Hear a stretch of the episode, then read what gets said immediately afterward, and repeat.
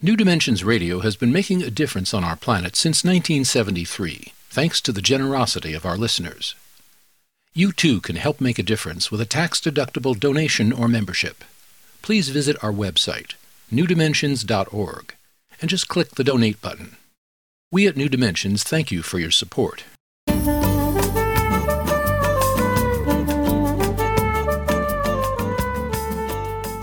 Hello, I'm Justine Willis-Toms. Today I'm hosting Gary Gach, and he's the author of Pause, Breathe, Smile, Awakening Mindfulness When Meditation is Not Enough. Gary, welcome to the New Dimensions Cafe. Thank you for having me here. It's my pleasure. Mindful way of life. What is your experience and guidance that you can give us for a mindful way of life? Well, a mindful way of life is the recognition that we don't really have to make anything up. We don't have to fabricate mindfulness. We're just finding in our lives that there is something called mindfulness. We're not trying to get to it. It's already there. There's no path to it. Mindfulness is the path. And to have a mindful way of life is the opportunity to live intimately with our lives and our and with nature, to be uh, who we truly are, who we were meant to be, and to connect with every moment, every opportunity that we have in life to be authentic, to live life fully. You know, Gary, these days, mindfulness is very trendy. You see it in the grocery store. You you hear the five steps to mindfulness. And sometimes the way it's presented is very goal-oriented. And the way you approach it is, I would say it's much more spacious than that. It's much more relaxed. It's not so much a, a high Western achiever sort of situation. Well, thank you. That's really kind of the secret of why I wrote the book in a way, because, you know, it's become the most biggest trend since yoga, but now anything can call itself mindfulness, you know, mindfulness and shoe repair and mindfulness and horse riding and mindfulness and changing diapers. I think the fact of it is that it's a beautiful ancient tradition that we are learning to translate in the West. We're making it new, and what I'm trying to do is just make new the fullness of it, which is more than if I do this, that will happen, and a set of instructions, but rather how to find this in your own life, in all that that means. And so that includes not just meditation, but also, you know, how you relate with others, your conduct, your ethics, or your morals. Uh, you know, being in the world, and also a deeper sense of life. Uh, how do you see reality? And I think that view of reality that mindfulness can give us liberates us, so that we don't have to get, you know, all bound up, oh, I got to get the latest version of, and I want to upgrade, and all that kind of pitfall that can happen. You say the view that we have of life, of reality, liberates us. Now, that's a provocative idea. Our view of reality liberates us, but it can also limit us. Exactly. If our views are unconscious, we're always going around sleepwalking and bumping into things and blaming the wall, that we have all these presumptions and preconceptions and assumptions that we think are true, and they aren't. And when we can rid ourselves, in a sense, of all views, the best view is to not hold any of these views. Huh? And that's liberating. That's what liberation is. It's the ability to be vulnerable in the moment to what is reality and see it for itself, for what it is, without trying to, oh, I can uh, identify it, and I can put a tag on it, and all that kind of thing. And to connect with it, and to see what benefits and boons it may offer ourselves and others, and, you know, be creative with it. Gary, you lead a weekly practice group, yeah. and you call it Mindfulness Fellowship. Hmm. I'm curious, what is that, and how does that work? Hmm, thank you for asking. Mindfulness Fellowship meets in an aquatic park center, and we do three things. We sit, we walk, and we talk. Well, people out there may be saying, well, I sit and I walk and I talk. What's so different about that? Well, when we sit, we know we're sitting. And that's all we do. We just are being still. And when we walk, walking meditation is meditation walking on Mother Earth. And when we talk, we practice that as meditation too, to not just speak about, you know, things you see in the supermarket, in the the fan magazines, but rather speak from our heart and support each other in our practice, which requires listening as well as speaking from the heart. And to have both of those things together, that's talking. We've been doing this now for eleven years. Some of us have been there since day one, and other people come and go.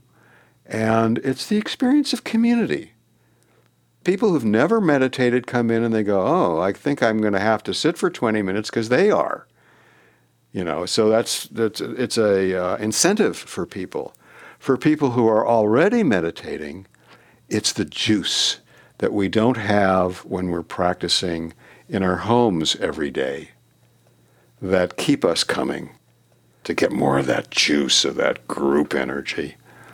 And for some of us, it's sort of a uh, jumping off point to the next stage, whatever it may be. There are some of us who are involved in uh, political activism. Some people are volunteers in uh, the local hospital.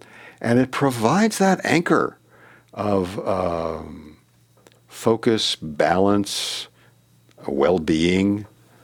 I call it sanity, sobriety.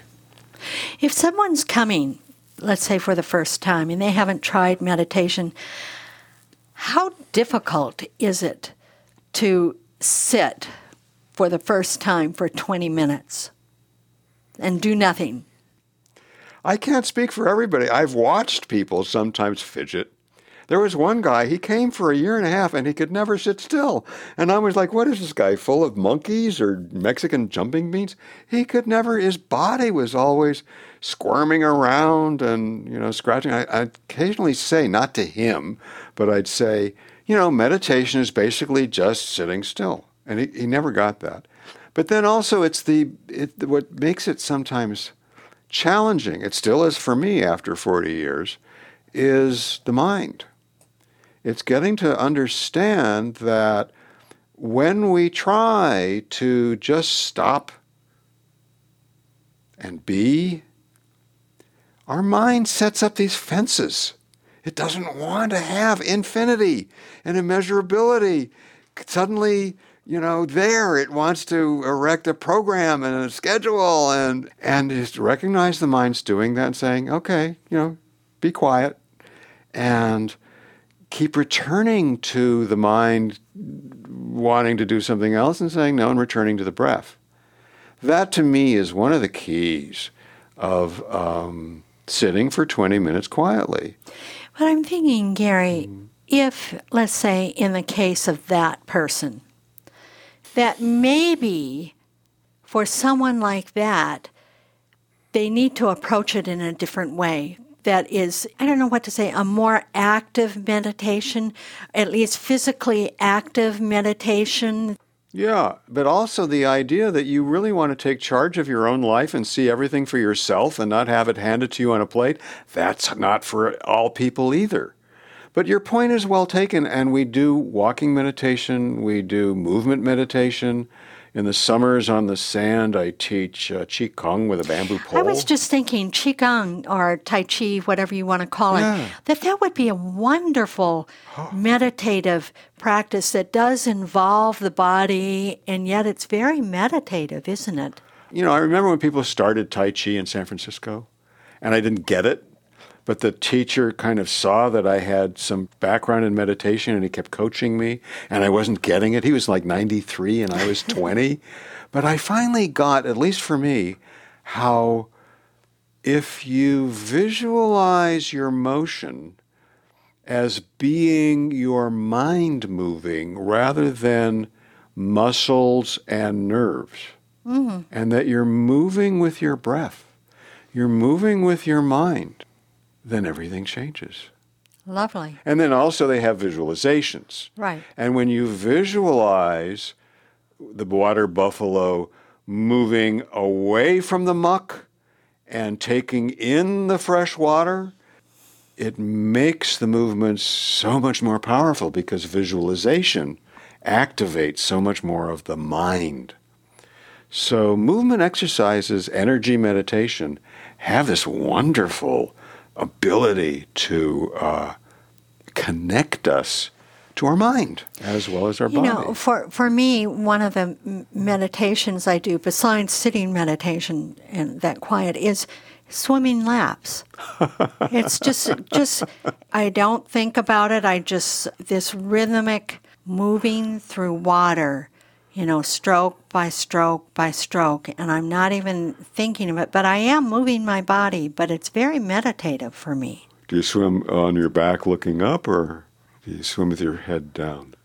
I swim with my head down, so it's a breathing exercise, uh-huh, uh-huh. too, because it's a certain rhythmic breathing, breathing in, breathing out. If I'm on my back, I'm not as doing as much rhythmic breathing, but you're forced to do a rhythmic breathing if you're doing the crawl, face down. Hmm. Guess what? Guess what? Before I came here, I swam in the bay this morning. Ah! ah was it terribly cold? That's a word I've stricken from my vocabulary. It's brisk, it's invigorating, it's jolly. It's another yoga of learning how to overcome, you know, temperature. Beautiful. But no, I totally agree about swimming. Yeah. It's just yeah. a fantastic way of connecting with the body in a, a medium that you're aware of and connecting with the breath. And it's more than muscles. It's just, you know, massaging the whole body. Yeah. Yeah. It's been lovely. Oh, Gary, we could go on and on. There's so much to cover, but I just want to thank you so much for being part of the New Dimensions Cafe today. Thank you so much. Oh, Justine, thank you very much for having me, and thank you for your life. Thank you. Oh, it's my pleasure. Totally. I've been here with Gary Gach, and he is the author of Pause, Breathe, Smile. Awakening Mindfulness When Meditation is Not Enough. And if you want to know more about his work, you can go to his website, gary gach dot com. And he spells his last name G A C H, gary gach dot com. Or you can get there through the New Dimensions website, new dimensions dot org. I'm Justine Willis-Toms. I want to thank you for joining us at the New Dimensions Cafe, and I invite you, please do join us again. You've been listening to the New Dimensions Cafe. This series of shorter interviews features many of the remarkable guests also featured on our internationally syndicated one-hour New Dimensions radio series. To access more than a thousand hours of programs, to subscribe to our newsletters, or to become a member, please visit us at new dimensions dot org.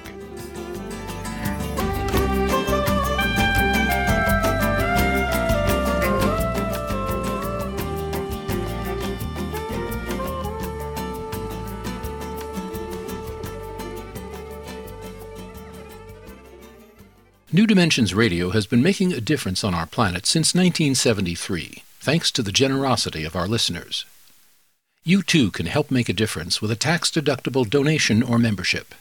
Please visit our website, new dimensions dot org, and just click the donate button. We at New Dimensions thank you for your support.